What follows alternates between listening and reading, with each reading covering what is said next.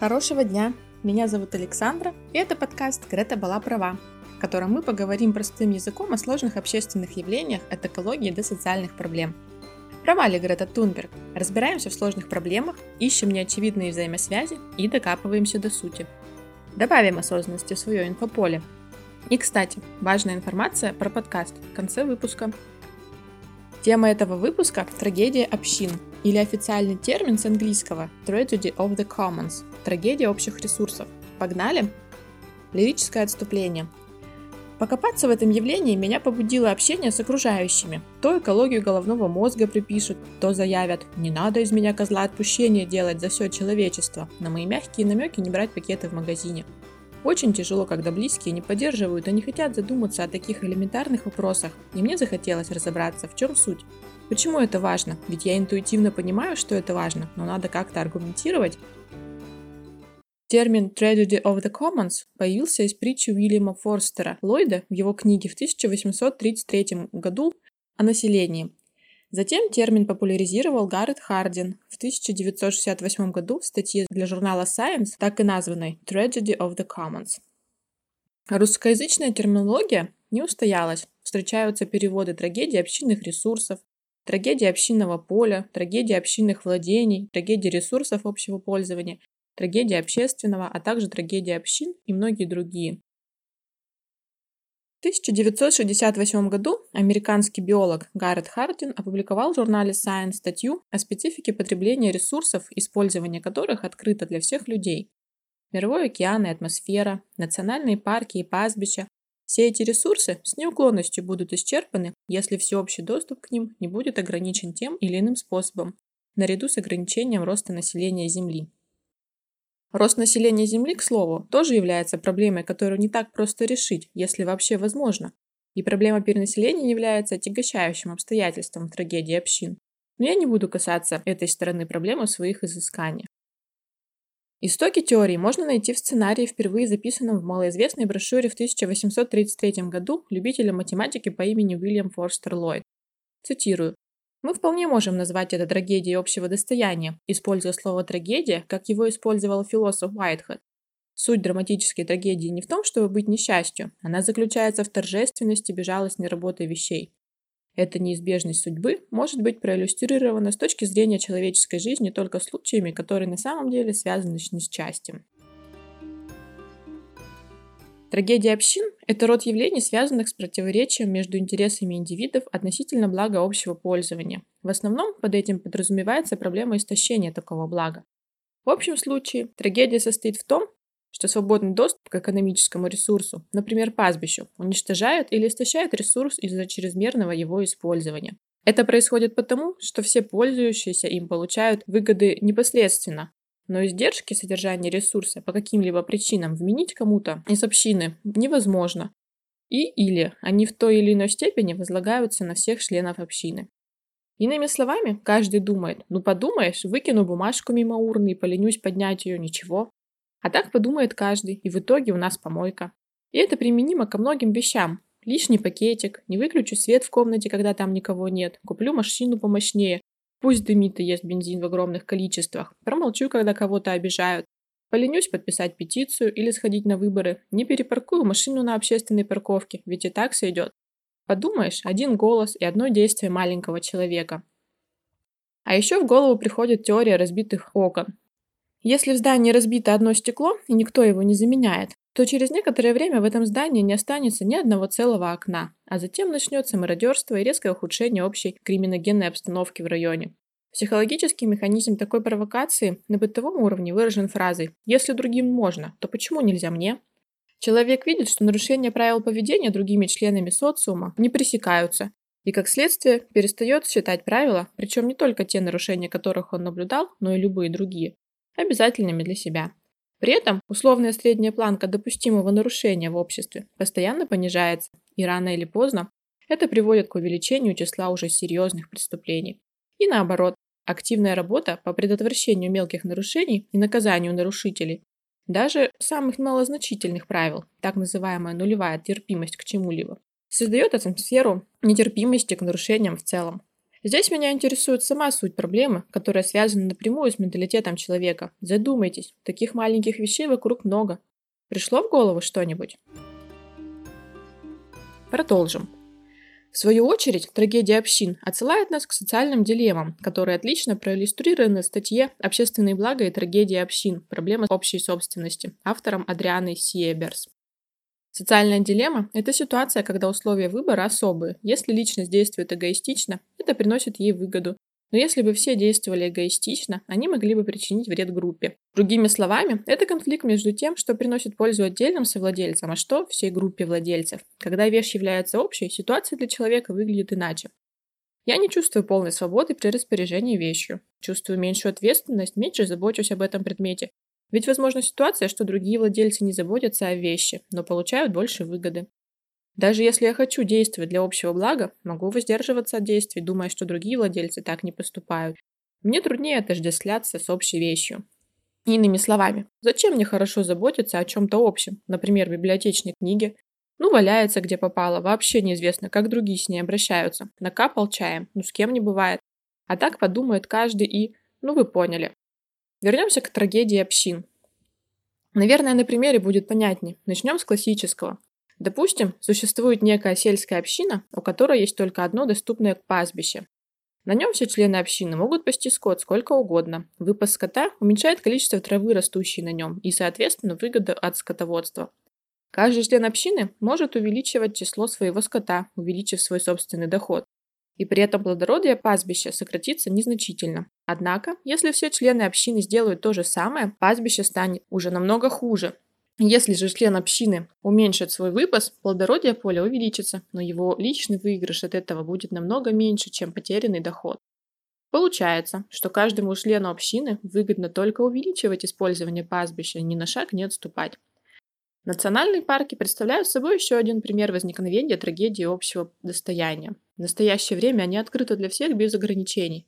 Сами парки имеют ограниченную протяженность, в то время как население, кажется, растет без ограничений. Ценности, которые посетители ищут в парках, постоянно разрушаются.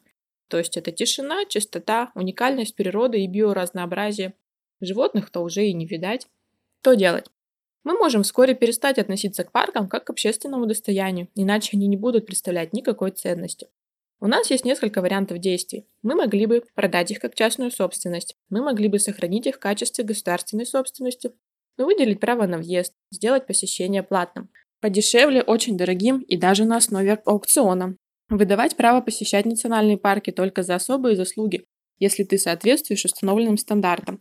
Это может быть выигрыш по лотерее, или это может быть в порядке очереди, очень длинной очереди, если будет установлена предельно допустимая проходимость национального парка с учетом восстановления ресурса.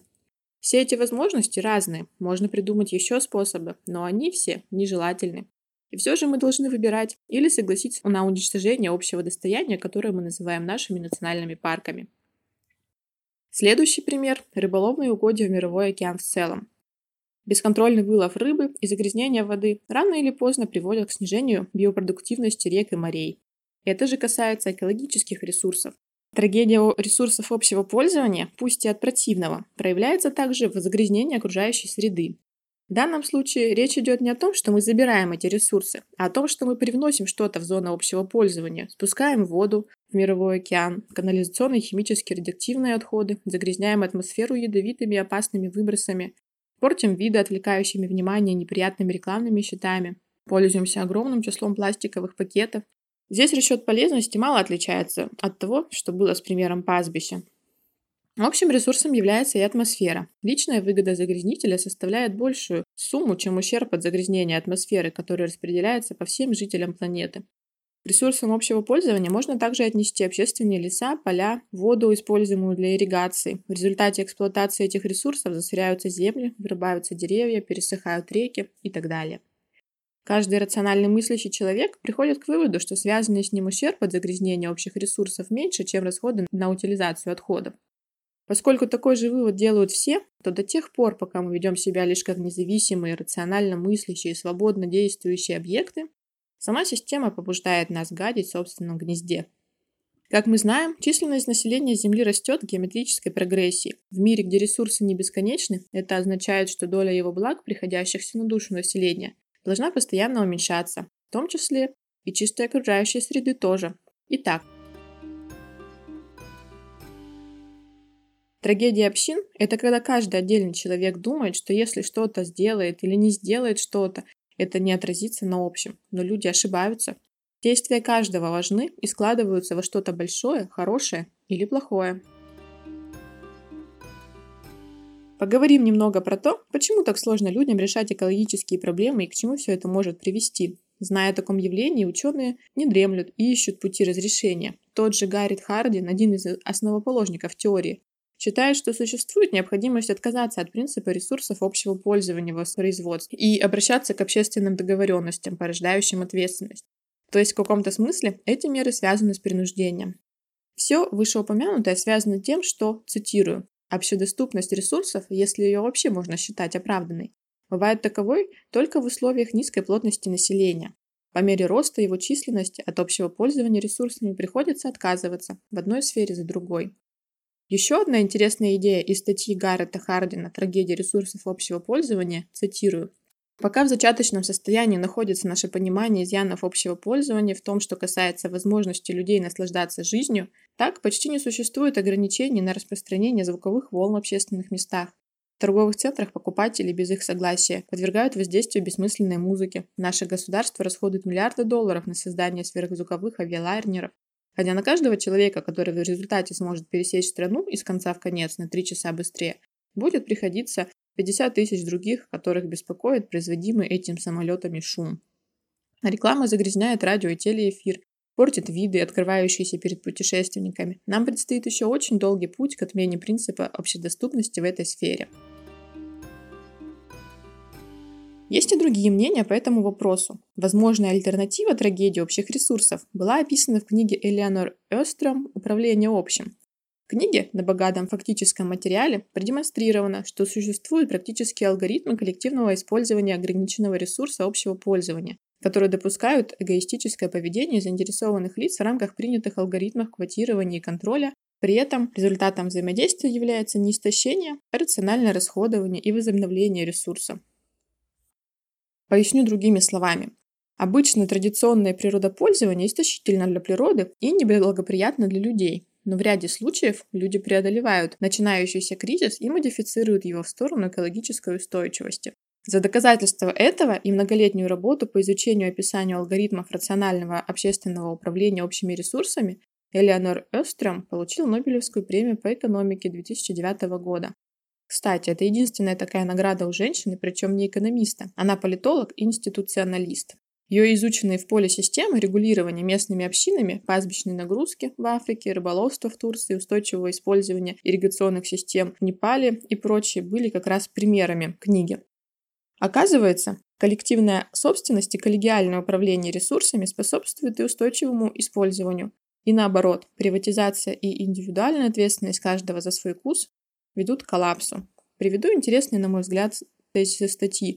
Мифы трагедии общин рассеиваются в журнале «Социальный компас».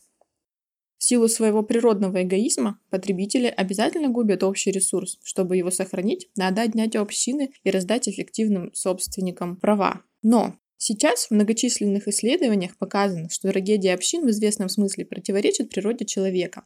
В экономических играх, посвященных использованию общих ресурсов, и разделу вознаграждения между участниками, большинство ведет себя отнюдь не эгоистически, а кооперативно и просоциально, особенно если наказывают некооперирующихся обманщиков. Где коллективизм жив и воспроизводится, общественная собственность сохраняет биоресурсы, а частное владение их расточает. У собственников велик соблазн сменять свою долю ресурсов на деньги, вырубить лес, застроить луг и так далее. А факторы давления рынка, соблазн, гарантированно усиливают до полной невозможности сопротивляться. Для проверки гипотезы ситуацию использования общим ресурсом моделировали в экономических играх. В обычном их варианте участники оценивают выгоду в текущем и следующем раундах. Здесь же они взвешивали выгоду в отдаленном будущем. И оказывалось, что устойчивое развитие сохранится, или общий ресурс для будущих поколений критически зависит от способа принятия решений об его использовании. Оказалось, что устойчивое развитие Сохранится ли общий ресурс для будущих поколений, критически зависит от способа принятия решения об его использовании. При коллективном способе принятия вероятность сохранения ресурсов была значительной, но и при индивидуалистическом ресурс быстро истощался, и долговременное продолжение игры было невозможно. Таким образом, в обществе играют и эгоисты, и просоциальные личности, которые готовы жертвовать частью коллектива.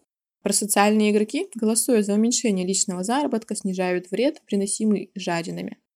Из проведенного в доказательстве эксперимента видно, что в обществе больше не жадных людей, которым не все равно, что будет дальше.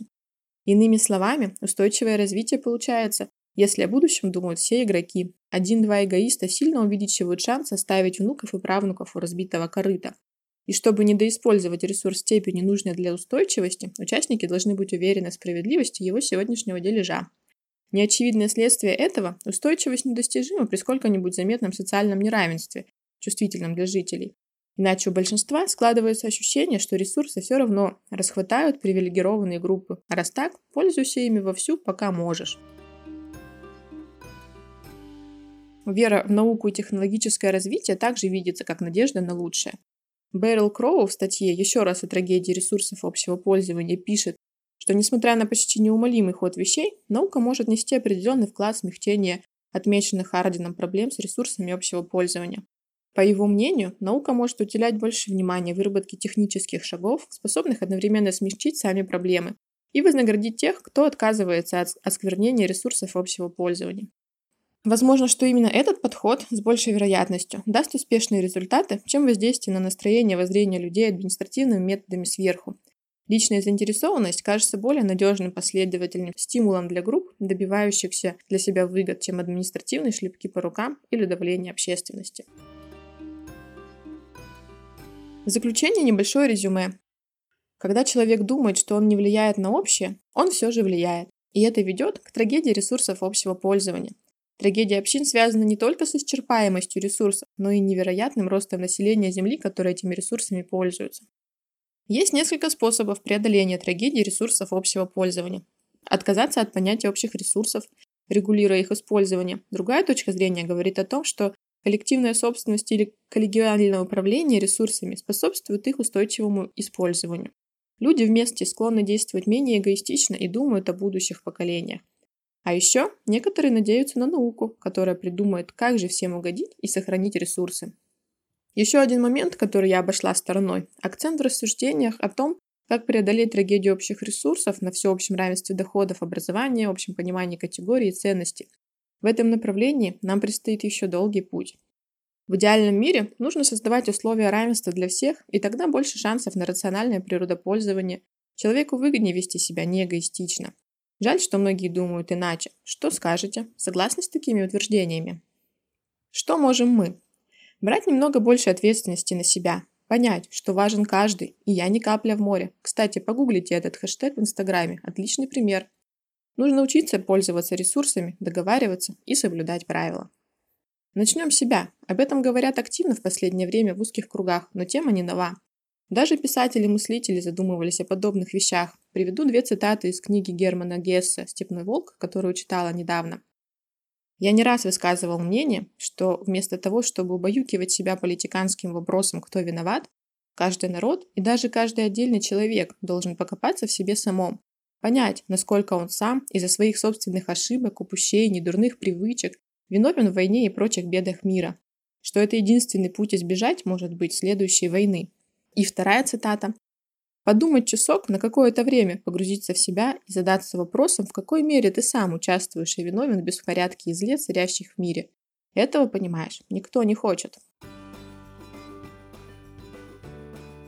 Вот такой получился мой первый выпуск подкаста «Грета была права». Что скажешь? Понравилось? Пиши комментарий к подкасту, буду рада обратной связи. И начинающая подкастерка нуждается в ваших звездочках, лайках и репостах, особенно если тебе понравилось и ты готов, готова поддержать начинание. Слушай сам или сама и делись с друзьями. Подписывайся на канал Грета была права в Телеграме, следи за обновлениями. Также в Телеграм я делюсь ссылками на самые интересные тематические статьи, найденные при подготовке к очередному выпуску. Выпуск выходит раз в две недели. Есть время поразмышлять об услышанном. Желаю много осознанных моментов. Услышимся через две недели в среду.